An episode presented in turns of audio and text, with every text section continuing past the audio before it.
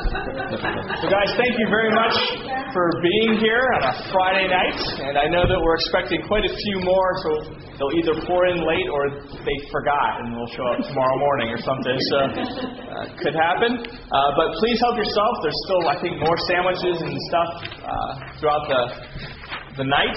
Feel free to do that. And um, just a heads up, I think on your table there is a bibliography for further reading. There's also notes for uh, the session tonight and tomorrow, and name tags. The name tags will actually be helpful too, because I know John, who I'll introduce in a minute, is going to kind of walk around a little bit, not be anchored to here, and just uh, a little bit more interactive than uh, the past one in the Old Testament, maybe. Uh, and there's also cards on your table where you can feel free to write questions. Uh, we'll have time for questions tonight and tomorrow, but also on Sunday morning, uh, John is going to be taking over the Poema ACG. Uh, so you can step into there uh, if you feel like it. I mean, certainly you don't have to, uh, but if questions that you really had on your mind and didn't get addressed, um, you can write those down and we can take time on that Sunday morning spot to, to address some of those also. But I asked John a few months ago if he'd be willing to come and, and do a New Testament seminar for us. Um, partly because I just want to hang out with John more. Uh, John is probably my longest standing best friend. Um, we got to know each other when he was a professor at Trinity and I was a student. Uh, I took, I think it was my second semester there, took a preaching class from John. And uh, the first day of class, he steps up and we're all very attentive, you know, seminary students, hanging on every word he's saying. And he says, Guys, I'm going to tell you the most important thing you need to know the whole time you're here in seminary, this is the more, most important lesson you're going to learn. So, of course, we're all, we're all ready to take this. This is going to be pearls of wisdom from a professor here. And he says, Here it is. The Bible is about God. and I thought, you know, maybe I have a future in teaching here it doesn't seem that complicated. But it was actually a, a profound lesson that I learned that John taught very well. That the Bible isn't just about character development or life lessons. It, it's profoundly about God. And uh, John is one of the, the few men, um, probably one of, he makes the top three who've influenced my life and my views of, of ministry in the Bible. Um, my dad is definitely up there, and some people who I haven't even met before are up there through their writings. But John is one of those very, very influential guys in my life. Um, and he knows what he's talking about. So I'm very excited that John was able to be here uh, and share what he knows. And what he doesn't know, he's got books that will tell you everything you know he doesn't know. So, John, can I pray for you? You can feel free to say more. He's living in Lafayette, Indiana, right now. Uh, Purdue graduate, so back in the day, right? Back in, when they were actually still making boilers in Purdue. Mm-hmm. The microprocessor was invented the year I went to, to, to college. All right. So he's old. Let me pray for you, John. Father, I thank you so much for the ministry of John to me personally and to so many students who came through Trinity and the students who he's have, has had contact with through the years. Father, we pray that that ministry would continue to us tonight as students who sit under him for the next three, six hours. Father, we pray that uh, the Spirit would be working in him and through him tonight and uh, opening our eyes and our minds to the just glorious truths that are there in the New Testament. I thank you for my brother, and I pray that you'd bless him as he's with us and obviously bless us through him as well. Thank you in Jesus' precious name. Amen. Amen. Hi. Hi. Hi. A couple of disclaimers. Um, yes, I'm a Purdue graduate, and I live in Lafayette, Indiana. And so, if you know a few things about Indiana University slip out of my mouth, I just need you to know at the beginning that they're totally unintentional and just kind of part of who I am. and, uh, things like, you know, I know you're from IU, but you probably can read. Or, I know you're from IU, but you probably can turn on your television by yourself. Or things like that. Just ignore those. um, the other uh, disclaimer that I have is that uh, most of the time I teach this material in a foreign culture. either in Ukraine or in Croatia, typically, where I am on faculty at two different schools. And so if I pause for an inordinate amount of time, it's because I'm waiting for my translator. and I'm usually waiting for my translator. So I'll try to get into the rhythm where I don't need to be translated. But All right. Well, it's great to be here and uh, love this church in many ways. I've loved Dan for a number of years, so it's good to be with you all. I think we're going to have a good time together exploring uh, what God has spoken to us about His Son and revealed to us in what we call the New Testament of our Bibles. So I'm going to use the notes that you have in front of you, and we'll walk through those uh, pretty carefully. I'll add a number of things and use a number of scripture examples, but um, one of the things I want us to know about what we do uh, is that this really isn't about me talking and you listening. I don't like those kinds of situations, and you probably don't really either. So, what I'm hoping is that um, we will be more interactive. I'm glad you all have name tags on, and some of you I'm just going to have to ask to write your names a little bit bigger or brighter than you did, but I'll walk up and ask you a question. And if you know the answer, that's great. If you don't, just say, you know, I don't know, or I've, I've been asleep for the last half an hour and I just woke up, or you know what. Uh, but I want us to, I want you to be participating in this actively rather than passively, is what I'm actually saying. I want you to be thinking about your own responses. I don't expect that you're going to agree with everything that I say, although we'll all be right. You may not be there yet. So, and if you think that you need to correct me, or you need to find out why I'm not thinking the way you are, or something doesn't make sense, please ask me, okay? As interactive as it needs to be. I will ask you if you have a question about something that pops into your mind that isn't about what we're talking about at that moment, I would ask you to write the question down and save it for when we do get there, or for a break, or for a time when it doesn't disrupt the flow of that idea. Or if you see something in a book or you see something, if, if the question has to do with what we're doing right then, then ask me. If it has to do with something else, write it down and ask me at another time so we stay moving forward. Okay? This is an enormous topic, and we're going to we're going to skip a stone over the top of it in the next six hours. Okay? We're not going to cover everything that you might think we should, but we'll do the best we can to get to things that are of concern to you. The other thing that I would do, as I've written down here, that I'd ask you to do, is that you actually engage the subject that we're talking about any given time. And, and engage it both with what you think about it. This is what I think about it. This is what uh, questions I have about it. But the other thing I'd ask you to do is to really engage the Holy Spirit, because this book, if anything, is a book that was written by the Holy Spirit. And He is as active today as He was when He wrote it. The interesting thing about this whole thing about being a Christian is that you actually have the author of this book living inside you. That's not the case for any other book, right? but for this one, you have the author who he lives here. So you can ask him while you're sitting here, what's going on? Is there something you want me to get? Is there a, a, a response that you have for me from what we're talking about? Is there a passage of Scripture that comes to mind? Engage it in that particular way, and I think you'll get a lot more out of it than simply waiting for me to give you information. Okay? Um, I'm assuming, and I think it's a, probably a pretty good assumption, that most of you have, well, it is IU though. Okay, well, it's a pretty good assumption that you all have read this book. Okay, now, I was told in the last seminar that you took from my friend Dennis McGarry that, that um, he gave you some reading that was um, more enjoyable than this book and a lot more than this book, and so I'm sorry that it wasn't as much. But um, I thought that of all the things you could read uh, to get ready for this seminar, this was one of them because it's a pretty good summary of the big ideas in the New Testament theologically. So don't be mad at me because we're not going to walk through this book, okay? I'm going to assume that you read it already. All right? And that the material that's in here is something that um, you have you have kind of engaged with. And we're going to kind of go from here to the next place. Okay? So, but if you have a question about something you read in this book, or you do want to engage something that's in here, um, we can do that. Okay? But my assumption is that this is material we've already covered. And we're going to do other things besides this. Okay?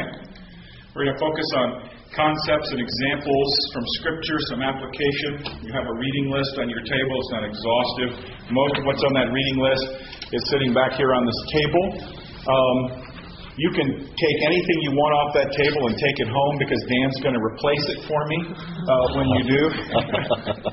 and uh, if you believe that, or talk to Dan later. And but they're just out of my personal library, things that I have read and appreciated and have helped me build my understanding of the New Testament. Sometimes it's easier to have them thumb through, see if it's something you might be interested in. Um, and then please order it off Amazon or WTS Books. Okay? Not Dan. um, can I ask you a quick question? How many of you in this room have formal theological training of some kind? Seminary, um, Bible school, um, all right, so you all can go home. And, uh,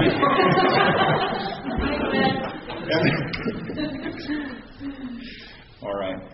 If at any point we're going too fast or too slow or this is not what you need, please tell me. Okay? And let me ask one more question. And I, not everybody has to answer, but is there something over the next couple of days that we're together that we're talking about the New Testament? Is there something that if we don't talk about it, you will be really, you, you just will want to get your money back? Okay? Is there something, if we don't talk about it, you'll feel like this wasn't worth your time? Is there anybody out there with that kind of an itch? Speak now or forever hold your peace. Okay, well, if you think of something, let me know. Okay? I can't see all of your names back here. I need to get the two theologians, but you don't even have a name. Dave, Josh, She'll get you. you don't have a name tag either. She'll get you. I've been profoundly impacted by a little book recently called The Attentive Life by Leighton Ford. Leighton Ford for you, the older ones of us, you will know as the brother in law of Billy Graham. He's married to Billy Graham's sister.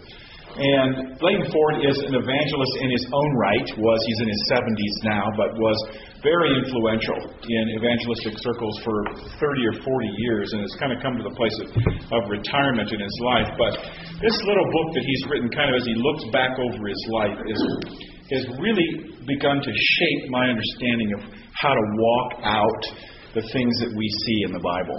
Very, very helpful. I, I mean, I don't agree with everything in here, but let me just read just a little bit of the introduction because it sets, as I've written in my uh, in the last bullet on your first page, a little bit about perspective and passion. Where am I coming from as as we approach the New Testament? And he writes here, um, my work has largely focused on evangelism, making friends for God as I like to put it. But a shift has taken place. Not from evangelism, for I am and always want to be one who shares the good news of Jesus Christ, but now is a time to pay more attention to my own heart, to deepen my own friendship with God, and to walk with others who want to do the same. Vancouver itself has been one of the busy places I have flown to across the years as I've preached in citywide meetings here and led the university, etc. So it is fitting that around the time of my first sabbatical summer here, attentiveness was beginning to matter to me. And those are two concepts there that I want to kind of set down as a as part of my passion.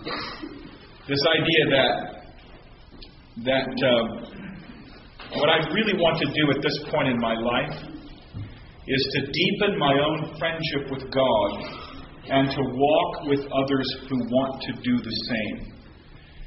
And I think that that is biblical. Not think it is, it actually is biblical. Let me show you a couple places that, that jumped into my, my heart as I read them with that in mind. One is in Psalm 25, not in the New Testament, but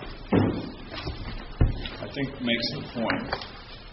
David writes here in the Psalm, in starting in verse 8 Good and upright is the Lord, therefore he instructs sinners in the way.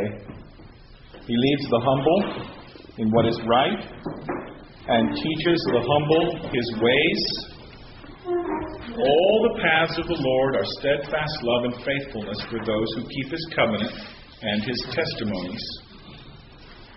For your name's sake, O Lord, pardon my guilt, for it is great. Who is the man who fears the Lord? Him will he instruct in the way that he should choose. His soul shall abide in well being, and his offspring shall inherit the land. In verse 14, now this is the ESV, so it may be worded differently in yours, but this is a verse that caught my eye. The friendship of the Lord is for those who fear him, and he makes known to them his covenant. That's a powerful statement, isn't it? I mean, do we really, I wonder, think about God in that way? The friendship of the Lord is for those who fear him, and he makes known to them his covenant. And if you think that that's just kind of David's emotional response to his world, let me turn over to, to John, John, uh, John the David of the New Testament, in the way he expresses himself affectionately. And in chapter 16, he says, verse 15, Let me see if I can get to the right place here. That's not the right verse. Sorry about that.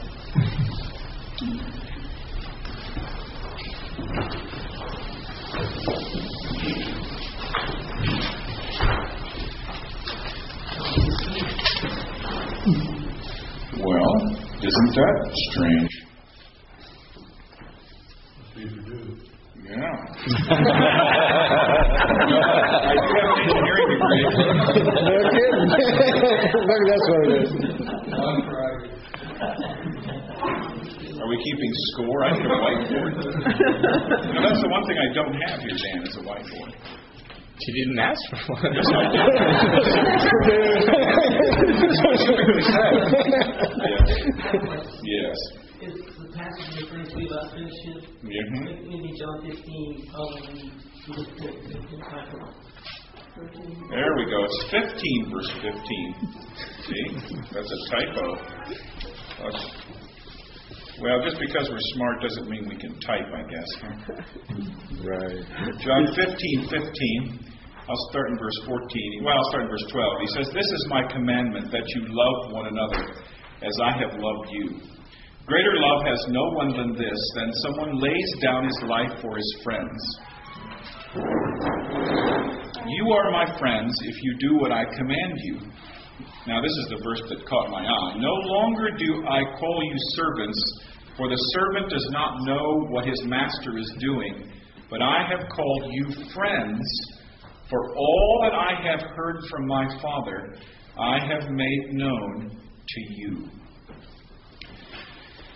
One of the places or one of the perspectives that I come to as I, as I, as I talk about the New Testament and study and, and how we handle it is this perspective that God wants us to know Him.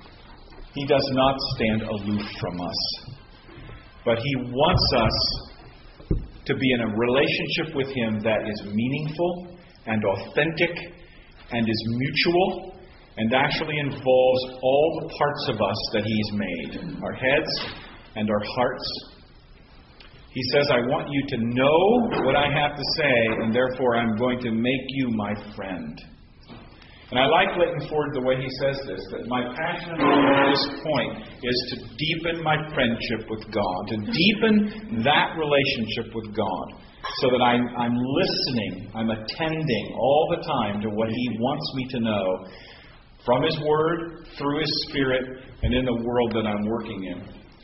And then there's another perspective here that I wanted to show you. This perspective that when we're working with the New Testament or the Bible in general, There's a heartbeat here that I think Paul describes in a number of places, but one is here in 2 Corinthians. 2 Corinthians chapter 4. Paul's talking about this ministry that he has, um, this ministry of the gospel, and he says, Therefore, having this ministry by the mercy of God, we do not lose heart. We have renounced disgraceful, underhanded ways. We refuse to practice cunning, to tamper with God's word. But by the open statement of the truth, we would commend ourselves to everyone's conscience in the sight of God. And even if our gospel is veiled, it is veiled only to those who are perishing. In their case, the God of this world has blinded the minds of the unbelievers to keep them from seeing the light of the gospel of the glory of Christ, who is the image of God. For what we proclaim is not ourselves, but Jesus Christ as Lord, with ourselves as your servants for Jesus' sake. For God, who said, Let light shine out of darkness, has shown in our hearts to give the light of the knowledge of the glory of God in the face of Jesus Christ. But we have this treasure in jars of clay to show that the surpassing power belongs to God and not to us. That's the that's the kind of heartbeat, the kind of um, of attitude I think we approach Scripture with. That we hold in jars of clay a treasure of surpassing value.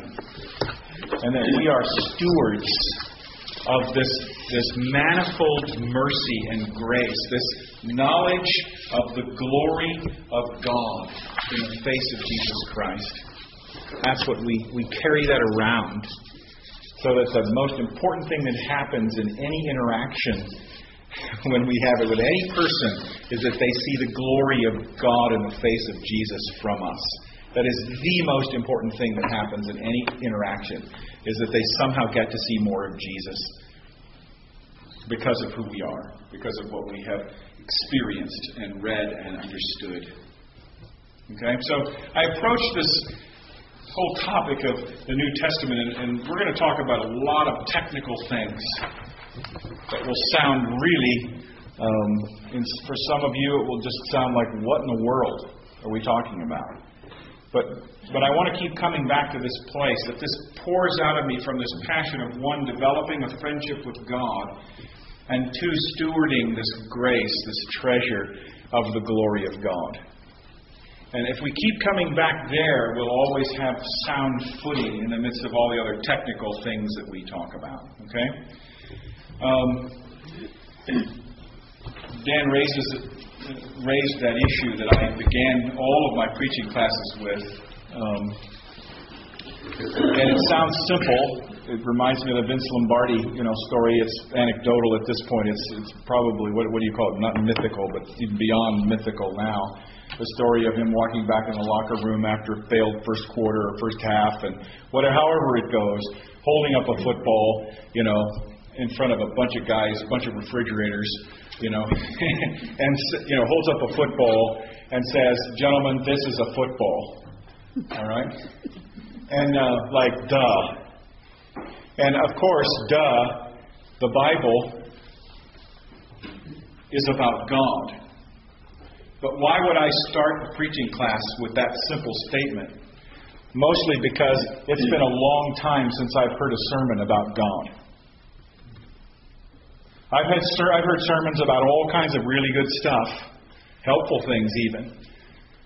But it's been a long time since I've heard, had someone take up the scriptures and actually ask the question, what is this telling me about God?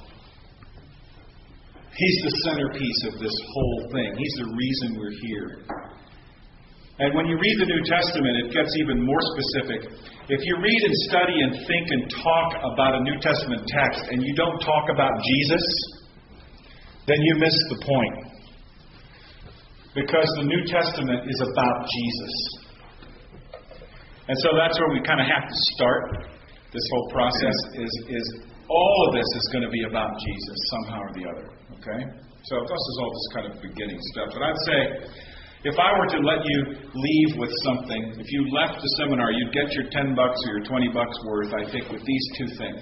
And maybe you know them already, but, but if you want your heart to change, not just read this as a book and all the stuff we're going to talk about, how to read it, what it is, why we study it, how to find out what it means, what to do with it. All of that won't matter if these two things don't happen. If your heart doesn't change, in two ways. And the two things I'm thinking about is first of all, we need to develop the practice, if we don't do it already, of reading our Bible broadly. Okay? Lots of us are in the habit of reading passages, chapters. Many of us have the habit every day of getting up early in the morning and reading a passage, a chapter. But I would encourage you, if you want to become someone who has this deepening friendship with God and really understands how to steward the, the glory of God in the face of Christ, the story the whole storyline needs to be something that you're steeped in. And the only way you get that storyline is by reading lots of the Bible. So I would encourage you to take the challenge to read your New Testament in the next couple of weeks. Okay? If it takes you longer, I mean, come on, it's not that long. We read, we, I read more in one day on the internet than the, than the number of words that are in the New Testament, probably. I encourage you to read the New Testament in the next two weeks or month, or before summer school starts, or before the end of your semester. Pick a period of time two weeks, a month, six weeks. Read the entire New Testament through. Okay? Just start to begin. Just start and read it. Okay? Get the whole thing in your head. Okay? And then when you get done with that, read the Old Testament all the way through. One sitting. All right? I mean, okay, it's four or five hundred pages, but you know what? If it was a, you know, novel, you'd read that. So, I'm serious. One of the ways you get this right is to get the whole thing in your head. So, read the Bible broadly, and then develop a practice of including with your scripture passages that you're studying, your chapters you're reading every day, include in that times when you just read. You know? Just read until you can't read anymore, until you're, until you're too tired to read anymore. Okay? Just read. And just don't worry about chapter breaks or verse breaks or whether you change books. Just keep reading. Okay? Get uh, once a week. Just enjoy. Okay? That will change your perspective and your heart about Scripture. Because you get the story in your head and your heart. The second thing I would say then that will begin to change your heart is begin to pray your Bible specifically. Read your Bible broadly, but pray your Bible specifically. Don't read a passage of Scripture in your Bible until you've prayed it. And don't leave your reading of your Bible until you've prayed what you just read. Okay? Pray back to God every passage of Scripture that you read, and I'm talking about the, the big swath passages, but you can pray some of that back to Him too. But I would encourage you to allow the Holy Spirit to direct your heart by praying through the text you just read and letting Him make whatever part of it He wants three dimensional. Okay? Those two things, broad reading and specific praying, will set the pace of how you engage God through His Word. Okay? Is that fair? Okay. That's worth your 10 bucks right there.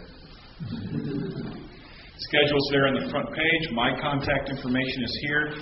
If during the time you're here, you're just, you know, there's Wi Fi in the room here, right? So, yeah. See? So if you're just really freaking out about something, okay, send me an email. My email address is there. If I see you, you know, feverishly typing, I'll know that you're disagreeing with me, and you can send me an email, and I'll get it on my BlackBerry, and maybe I'll read it and if I agree with it. And, and, uh, but I'm serious. If you have a question, a comment, you've read a book, you have something you just want to interact about, send me an email. I interact with a lot of people. Okay, I have a blog. The only reason I have a blog down there, I only use that blog really when I travel so I can get all the people that I'm. It's easier to just write on my blog and let everybody read that than send a thousand emails when I'm traveling. So, but my last blog, I taught this basic course um, to three different in three different settings in a number of different ways, and all of kind of my reflections on that are on that blog. And they're just amazingly insightful. And if you don't read them, I think your life would be, you know, much less valuable. So, if you, I just included there for, you know. All right. Questions about any of that? Yes, I had a verse Mhm. that I.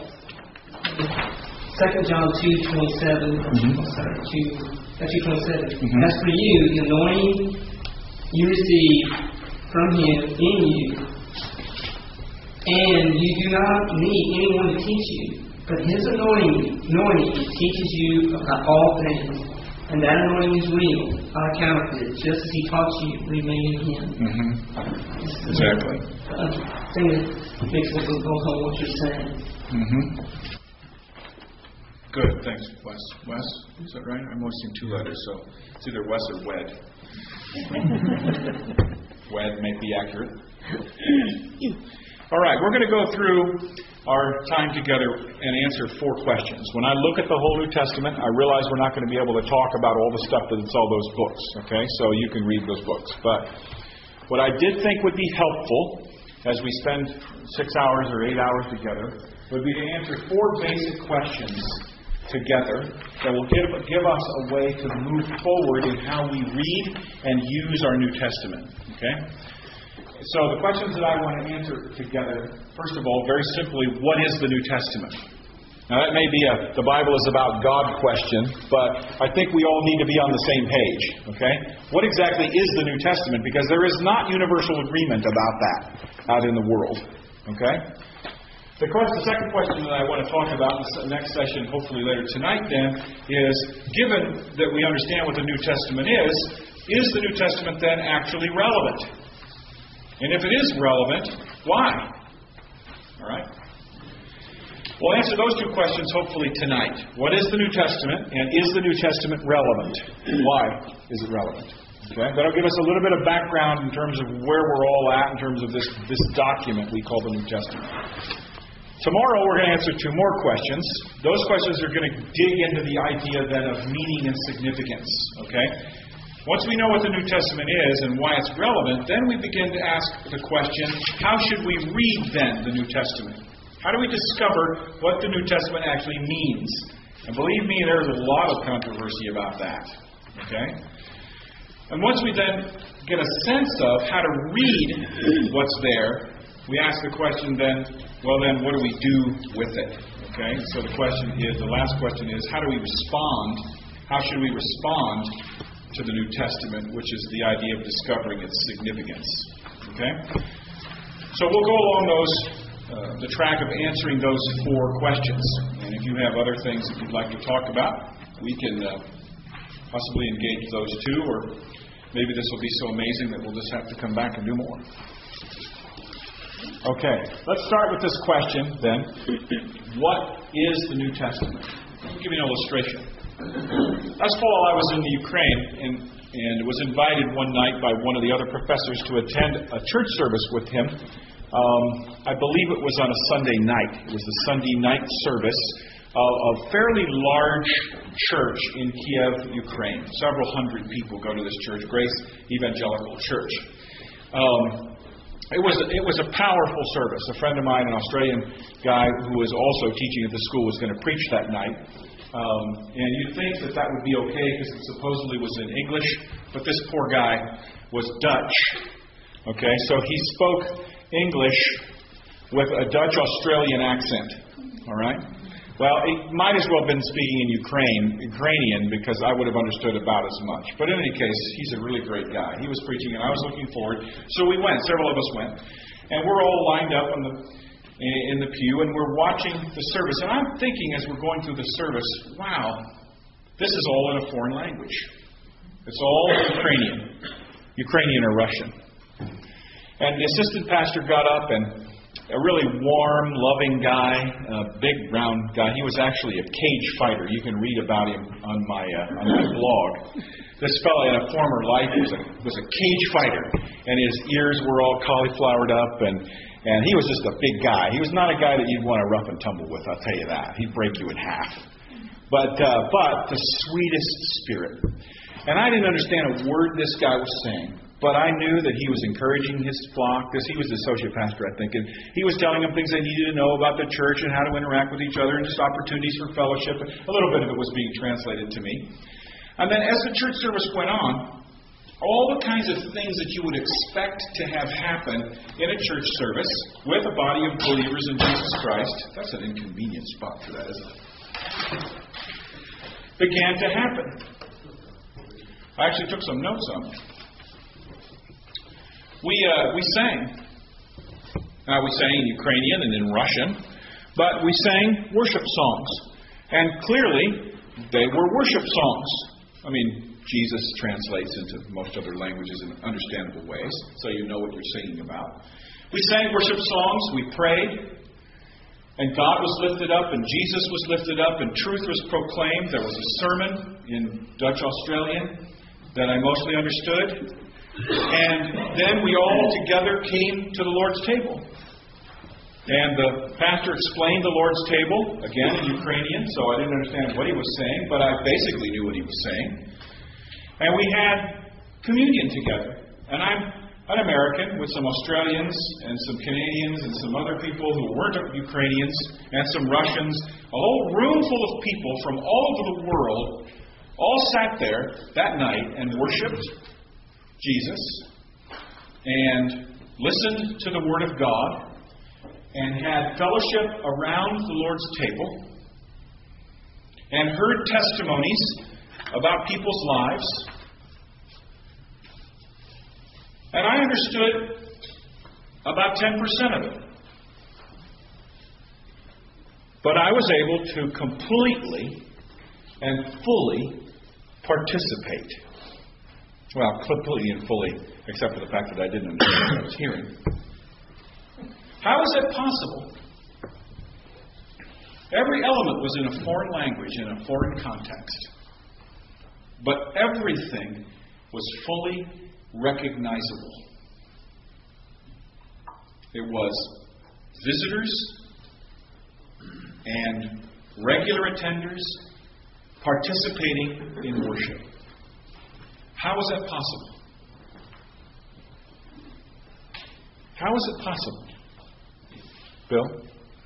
It says in, in um, I believe it's John 20 that we're, uh, it says Jesus is one with the Father, we're one with both of them. Mm-hmm. Uh, and that we know each other wherever we go. Mm-hmm. So that's one thing. Sure. Exactly, I think.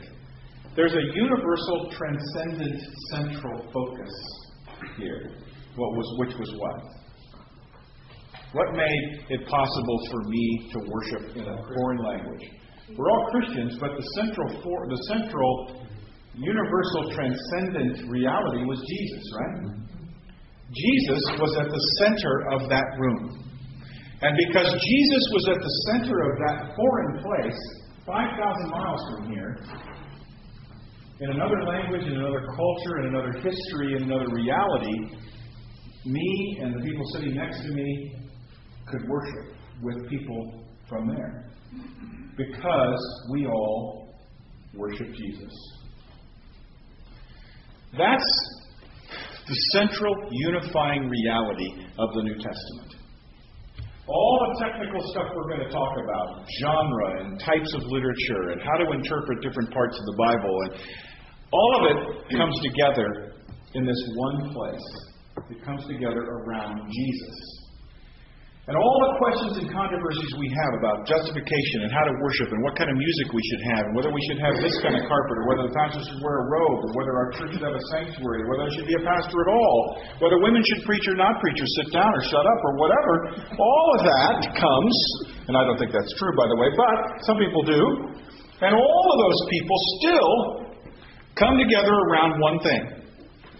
It all starts to make sense if we focus on Jesus. That's why we study the New Testament. Okay? That's how we develop an understanding of what is this thing called the New Testament. It is a document that that center is meant to reveal who Jesus is. Okay? Get that, and a whole lot of other things begin to fall into place, which is why the church spent so long in her history trying to figure that out. Who is Jesus? All right. Well, what I what I have here in, your, in the second bullet here under this idea of what is the New Testament is just kind of a rough sketch of how the church began to develop their answer to that question. Okay? The idea of what is the New Testament was not something that was clear at the outset. First of all, it took a little while for everybody to get one or at least get a full copy of it, all right? And then we'll talk about canon and canon development a little bit later. But not everybody had everybody, every all parts of it at once for a while, all right? Well, I'm not sure exactly when there was an extant copy of all 27 books of the New Testament in one document, but it wasn't for a while, decades, maybe a couple centuries. And then even when they did have that, not very many Christians could get their hands on one. All right? It wasn't like we could go to the bookstore and get ourselves a copy. Very, very few people had ever read the New Testament for hundreds of years. Right? All the way up until Gutenberg, really. And so we have this we have this kind of assumption if we're not careful we become anachronistic because we assume that well you know what those first those first uh, second century believers well they knew what to do because they just got out their Bible and they all sat down and they had a Bible study and they read it together. What didn't happen very often because there wasn't one for a while. So it, there was some time. It took time for this all to develop. All right. And uh, so what I have here is just kind of a list of a little bit of the process. Okay, and during the first centuries, there was a completion of this book. Okay, it took a little while for all the parts of it to be gathered together and recognized as being Scripture. We'll talk about canon development later. But to be understood, first of all, that it was apostolic in nature, and because it was apostolic, it had authority for its face value. And so there wasn't such a thing as a theology developing as much as there was, here's what the text says, therefore this is what we're going to do. Okay? Here's what the text says, therefore this is what we're going to believe, and this is what we're going to do. And it was kind of a text dogma kind of immediacy for a little while. Now, problems began to develop when people from disparate parts of the Roman world began to think different things about it. And so questions began to get asked.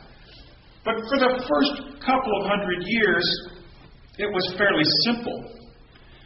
The church fathers took over the process then, and they began to ask questions, specific questions about, well, then, really, who is Jesus? How does Jesus and God relate? What, what is the, how does the Spirit connect? What is the Trinity? What is it? Where did the Spirit come from? From the Father, from the, all, a lot of these specific questions about who is Jesus, how did he do what he did, what did he do for us precisely. The church fathers spent a couple of hundred years, 300 probably, beginning to work those out, especially in uh, places of the councils, and you can read about that in some of the church history books over here. This is the point here is that there was a developing understanding through the Middle Ages. A church tradition then came into play. And that church tradition grew in importance and in authority to the place where it really supplanted Scripture. And so Scripture began, uh, tradition began to be the touchstone by which Scripture was, tradition was interpreting Scripture. Okay? And that, that took place over about a thousand years during most of what we call the Middle Ages. 500 to 1500 or so, that process of the tradition of the church, what we would call Roman Catholicism today, was developing and became very powerful by the time we get to Martin Luther and the Reformation. And one of the big issues with Martin Luther and other reformers was wait a minute. If what I'm reading in the Bible is true about its authority and about its source and about what it says about itself and how it claims to be self referential, it claims to be able to interpret itself, then what Roman Catholic tradition is telling us is wrong. And Martin Luther said, no, we don't need the tradition to interpret the Bible for us. The Bible can be interpreted simply by reading and studying it carefully.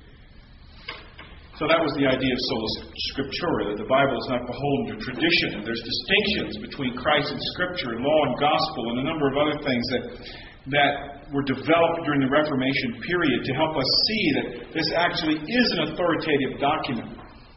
But that took 1,500 years. More.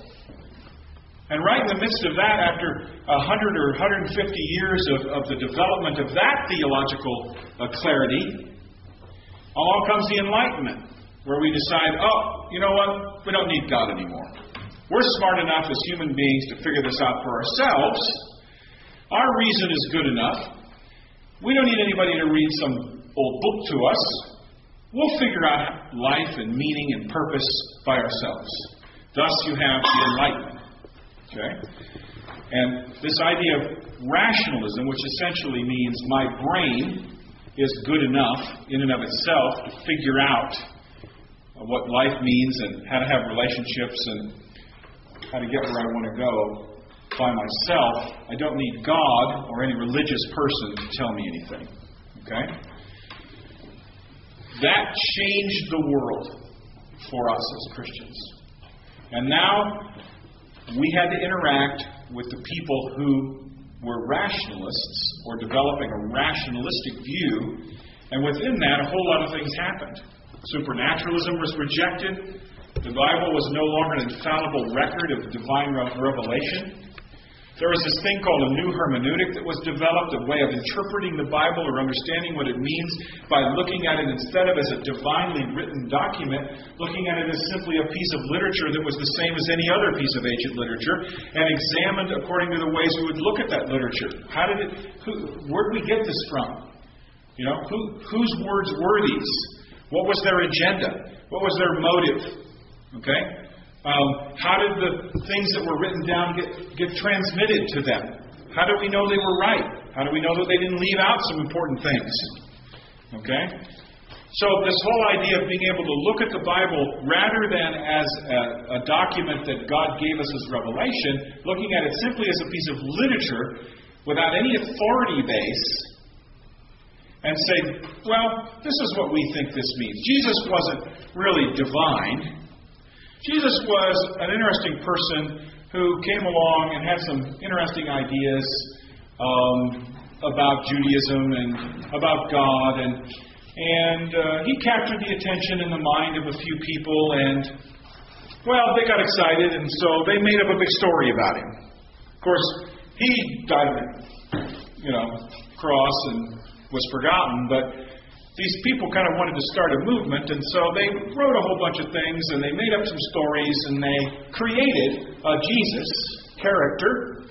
And then they decided that for him to be, you know, powerful enough to start a religion, he would have to rise up from the dead. So they put a resurrection in there and a bunch of other things to make an exciting story and start a new religion.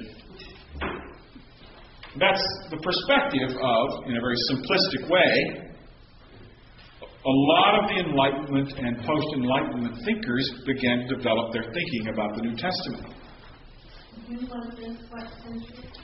This was this probably started in the 16th century, and the Enlightenment probably the, the power of the Enlightenment probably lasted until the middle of the 19th century. Although we're still living under some of its effects now, but um, German criticism picks up the idea of modernism probably picks up in uh, in the in the German critical theories in the in the mid 19th, early to mid 19th century. Um, so there was a kind of a, a, flow directly from the rationalism of the Enlightenment directly into kind of the critical uh, theological perspectives of the, of the, mid parts of the 19th century, and the, and the German scholarship began to generate tremendous amounts of of writing and thinking from this perspective of the new hermeneutic. In uh, from that, liberal scholarship then developed this idea of a, of a historical Jesus. Who was he compared to what is written in the Bible?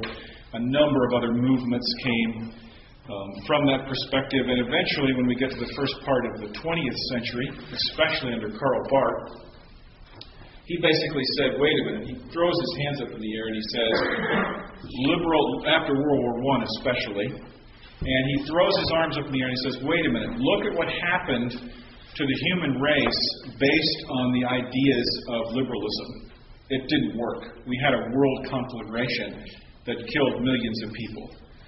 So he and others said, wait a minute, this direction that we're going with theology and this direction we're going with the Bible isn't working. We need to come back to some kind of an idea that there's something divine about this. There's something about this that's actually the Word of God.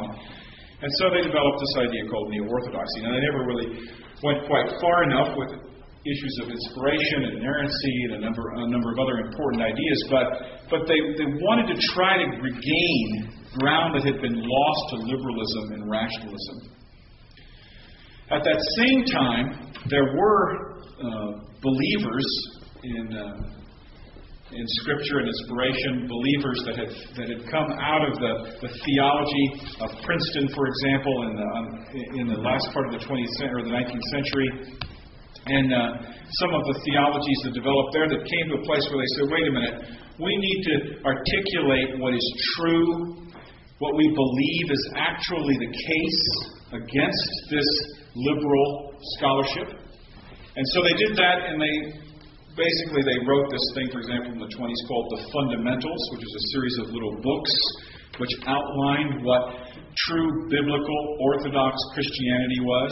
That's where our term fundamentalism has come from. From there, in the middle part of the 20th century, you had uh, evangelists began to spring up, and from that uh, this idea of you know, evangelical, uh, a, a gospel oriented faith based in Scripture, uh, orthodox in theology. And so, Billy Graham, for example, would be an, an example of someone who would be a spearhead of evangelicalism that uh, developed over the second half of the 20th century, and kind of um, from there flowed into this probably in the late 60s, early 70s, this idea of postmodernism. We moved from a, a place where rationalism and reason are the centerpiece of how we think and develop our understanding of the world around us to this place where none of that works now. It's too arrogant. It decides for itself what is right and wrong, and postmodernism sprung to the stage through some French and German philosophers mostly, and eventually now has become the way we we look at our world. At least not many are older, but certainly the younger ones of us look at our world in a more postmodern way. Started off with just kind of deconstructing everything, but in the church it has worked itself out in some good ways, some rethinking about um, what truth is and how we ascertain it revivalism and the emergent movement. And so, all of that, I just give you a, a little 10 minute sketch to say that there has been a developing understanding of the New Testament over time. This did not happen in a vacuum. To get to the place where the things we're going to talk about now have occurred. Okay? So I know that that was just kind of a whirlwind, but I wanted to bring you through kind of quickly through, you know, 2,000 years of development of thinking there. A lot of this is lined out in some of the background books that are over there, and I can point those to you if it's uh, of interest to you. But let's move to the next page, on page three, and and get to kind of more the, the meat here. What does the New Testament then say about itself? Okay. And maybe I should ask you guys before you, you know, before we open up the Bible and begin to read passages, just from your own experience, if, if you had to explain to someone you're sitting in Albania somewhere on a park bench, and an Albanian, and I, this is actually the case, this happened uh, similarly a so ago. When you're sitting in Albania, this is a country that for 75 years was completely closed to religion. Boom. No religion of any kind was allowed in the country to be practiced brought in, looked at, taught, no Bibles, nothing. Okay? Now, 75 years later, the doors spring open, a bunch of missionaries come in. Okay? Now, you can imagine the situation. They don't know anything. And all of a sudden, there's a bunch of Christians around reading Bibles. But they've never seen a Bible. They have no idea what it is. They're nominally Muslim, some of them. Some Orthodox. There's a few Catholics, leftovers.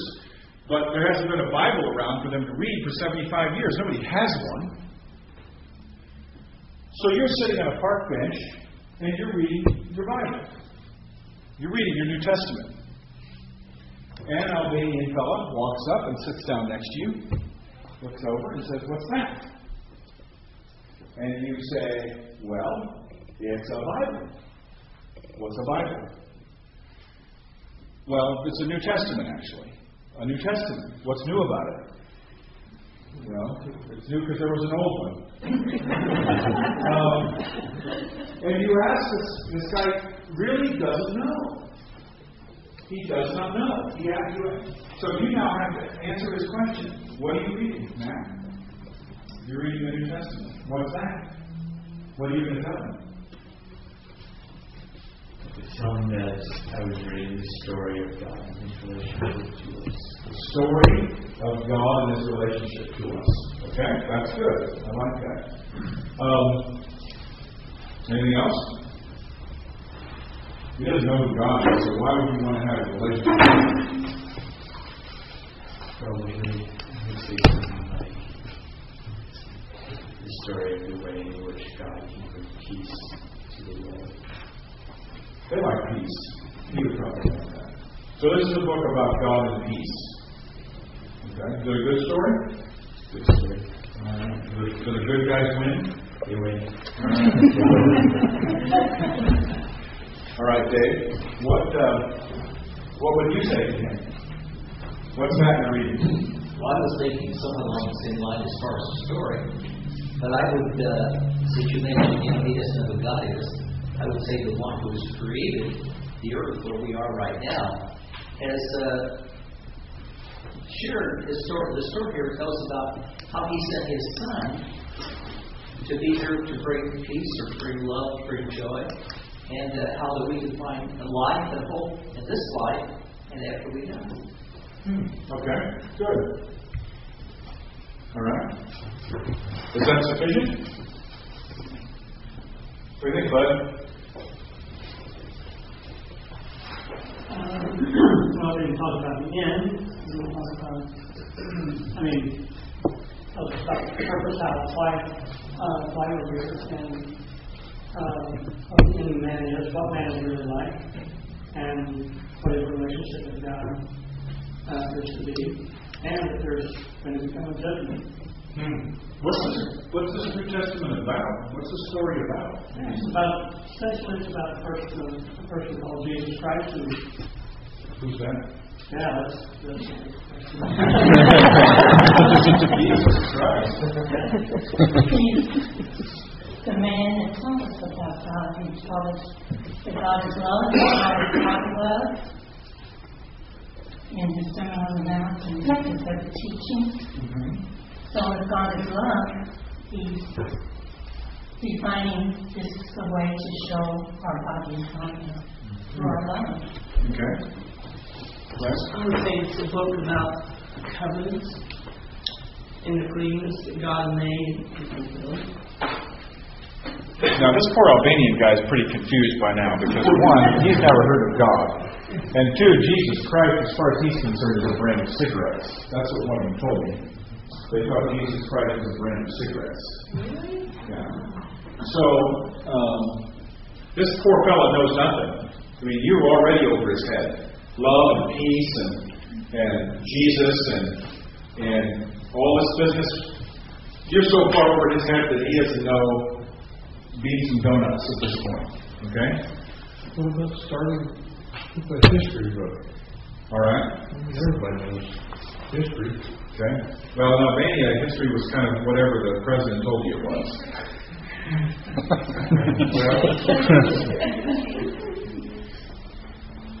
well, but history is a good place to start because it is history. And history means something. It means that for your purposes, it's true. Okay? So you have to start somewhere. You say it's a history book that records things that actually happened. Okay? Important things. We can start there. That's a good place to start. Okay? Where could we go from there? Now, this guy knows nothing about anything. Okay? This is a real situation, too. This is a million, this is two and a half million people in Albania. You can say it it tells us what history actually is, or we can say it's a story, it's a true story about the world that we live in, can say it talks about the talks about someone who created us and created everything. What you see now, me, you, the president, whoever that killed the president, and that this person is called God. And that Just gonna keep going until you stop me. Funny.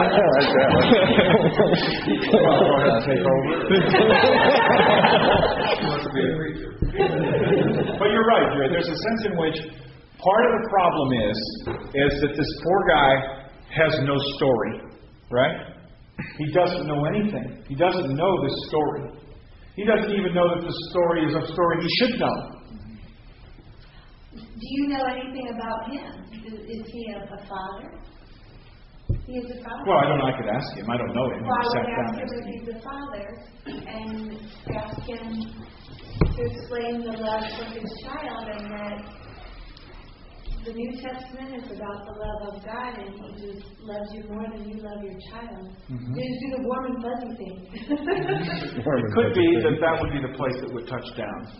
So certainly we're trying we're trying to hear we're trying to grapple with this idea of what is this thing to someone who knows nothing about it and has no background, no God, no idea of history. History's been told to him if it's Western. Now you, I'm a white Westerner that speaks English, so basically whatever I'm telling him is something his president's been saying is is meant to deceive him to the place of giving his country up to us. Okay? So I'm totally untrustworthy, and anything I might bring to him is going to be totally untrustworthy. So I'm really dependent on the Holy Spirit in this process, obviously, to break some things down. But you see the problem we have? We have a problem here because we have a situation where someone knows nothing about anything that we take for granted about what the New Testament says. But in many ways, that's the pagan world that Paul and other apostles spoke into. They knew about gods, and they had a very false view of history that came out of Greek mythology. And they had a, a very skewed understanding of their purpose in life and where how they got there. I mean, everything they believed about religion and about themselves was wrong. Now, that's not the case so much for the Jews, but even they had kind of a skewed perspective as well. But when you talk about the Gentiles, the, the, the New Testament was written to talk to, they were as, as ignorant and as off center as this poor Albanian guy. All right? So, how would you describe this? What is this thing that got written into that situation? And it's pretty powerful, right? Well, I wrote some things down here just to, to say when you look through Scripture, well, let's just start with what does it say about itself? And that's what I might do with this Albanian fellow. I might find an Albanian Bible, and they are out there. Amazingly enough, there are Albanian Bibles, and in fact, Wycliffe is now beginning to translate the Bible actually into the, the sub languages, the sub dialects of Albanian. So you can read a Bible in Albanian. So I might get a Bible, and I might begin by just showing him some things that it says. Now, he's not going to understand the background, he's not going to understand what the significance of it is, but at least you could start with the idea of let's see what it says about itself. Okay? Let's just see. And the more we see what it says about itself, the more it will testify of its own veracity and truth and weight. All right? For example, just let's just I think I, are these verses on the side of yours, your notes? Let's just look at Matthew 1, okay? Matthew 1 opens, okay? And it says what it is. It says, what? Susan? Oh, you don't have your Bible. Who's got their Bible? Uh, I can't see. You guys need to use it. Speed. You need to use big, thick markers. You don't have yours open to Matthew 1? Does anybody have Matthew 1 open? I need a name tag. What's your name? Christine? Read Matthew, just the first verse of Matthew. Interesting. What version is that? Holman. Okay. What's your ESV say? The True Bible. The, the book of the genealogy of Jesus Christ, the son of David, the son of Abraham. Okay. Does anybody have an early inspired version? A record of. Uh, A record of the genealogy of Jesus Christ, the son of David, the son of Abraham. Okay. Does anybody else have some other version besides those? Who's, who's reading an ESV in the room right now? Oh, come on, don't be bashful. Smart guys are, okay. I have a copy, which I. All right, what are we working from in the room here? ESVs, NIVs, mostly NIVs, Holman. Anything else? King James. It's okay. No, no problem with it. I'm just, I'm not. Please don't hear me complaining. I'm just. It's unusual with someone. It's not it's popular, so. I have three Bibles. No problem. Um, okay, so we hear we heard that it is yours called it what, Christine? Yours called it a historical record. The ESV calls it a book of genealogy. Okay, the other one, the NIV calls it the record record of genealogy. Okay, so what do those words say? Okay, the Bible opens with these words. The New Testament opens with these words. You turn to page one, verse one, chapter one. It says, "The book of the genealogy of Jesus Christ." All right. What is that? What does the New Testament say that it is? Mhm. But but even more basically than that, David. Where it came from. Okay. Where did it come from? Tied into the Old Testament. Okay. Is there something that's missing, not missing, altogether, but from the New Testament? it ties into that. It says it's about Jesus. Okay. Very simply, who, who just said that? You, you did. Okay. I was, the voice was hidden.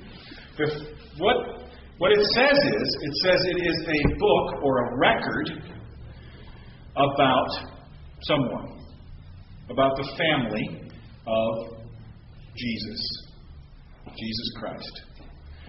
All right. What does that tell you about the New Testament? What am I reading? It's about a person, Jesus Christ, and is it Historical historical?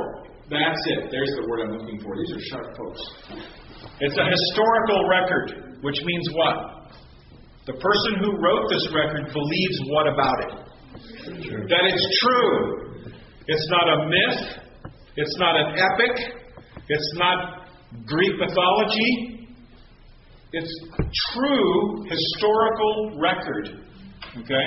The, the New Testament, at its outset, believes about itself that it is telling you something that is historically true. Now, the reason I push that home is because in the world we live in, in liberal scholarship, that isn't taken for granted. Okay? That is not taken for granted that this is a historically true, accurate representation of real things that happened. But the Bible thinks that it is. Right? Starts out with that. I'm going to tell you something true about somebody called Jesus Christ. All right? Now, uh, Joshua, is that right? Joshua, you mentioned something. You Oh, said, Jireh. huh? Or Jireh, you said it too. But Joshua, you said something. You said the words Old Testament.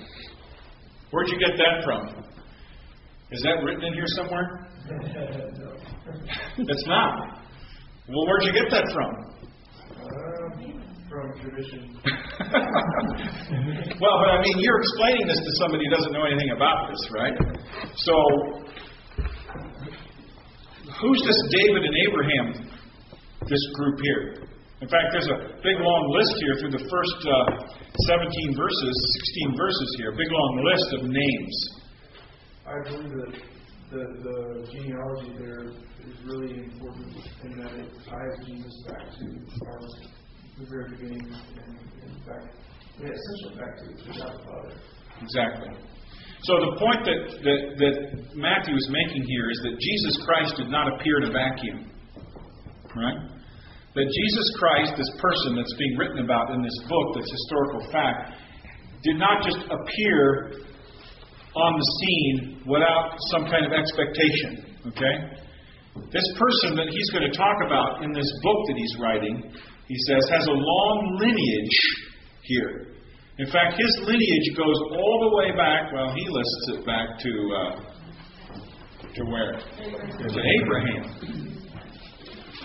Luke, in his genealogy, when he lists this, he lists it all the way back to, to Adam, right? So the point here, back to God actually, son of Adam, son of God. You're right, bud.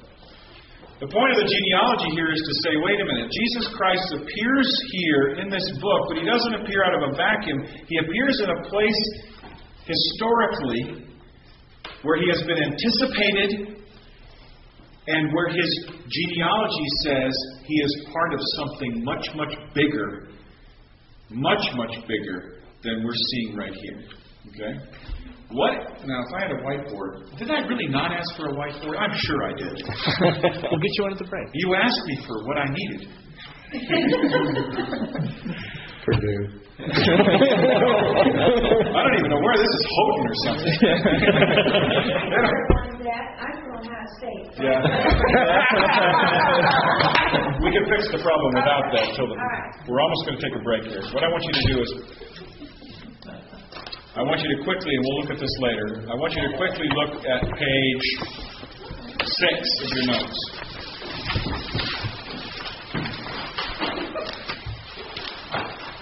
I stole this. I used to draw one of these up on the board, and my, my artistry is is um, suspect. So I uh, I just I just stole this hook, line, sinker out of the ESV Study Bible. This chart here is what we're talking about. Okay. When we open the book of Matthew, or open the book of Luke, or we open the book of John, we see immediately that the author assumes that we understand that Jesus did not appear in a vacuum, but he appears into the center of a historical reality that God has been at work at for a long time. Okay? Thus the genealogy. And so, what we see as, the, as soon as we begin to open the New Testament is we see that the New Testament sets itself up as a fulfillment of something that God has been working on for a long time, for thousands of years. This is what we call, uh, what some people call redemptive or salvation history. Okay?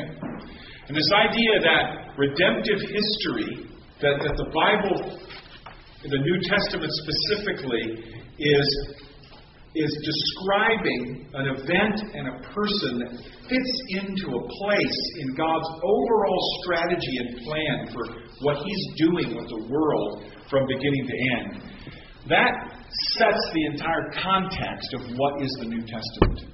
Okay? What is the New Testament? Well, first of all, what it is, is, as you say, the story of Jesus Christ set into the framework of God's redemptive plan. And that's what this chart shows. Now, the chart basically says it's from creation to new creation, which is true. The idea here is that all of history, up to the point of the opening of the New Testament, all of history has been moving us to this place. Okay? History has not been has not been happening in some kind of uncontrolled swirl of events. From the perspective of Scripture, all of history, everything that's been happening, has been under the sovereign hand of God and has been moving us to this place where we are right now as we open up the New Testament. Okay? The centerpiece of redemptive history is Jesus. And everything before Jesus has been getting us ready to see Him and expecting Him to come and telling us what He was going to be like and preparing us for what He was going to do and everything that happens from this point forward is the fulfillment of everything that God said was going to happen. Starting with Jesus' life, his death, his resurrection, flowing out into the early church, and everything that's been happening from that time forward has been the response to what God has been doing, preparing us for the next big cataclysmic event in the, this timeline, which is Jesus coming back. The Bible storyline is the story of what God is doing to redeem his creation from the effect of the fall. Okay? And Jesus is in the very center of that story. Okay? And the, and the gospel writers, especially, but Paul and even Revelation, make very clear that that's the direction we're going. Okay? This is probably a good time for a break, huh? So, what do we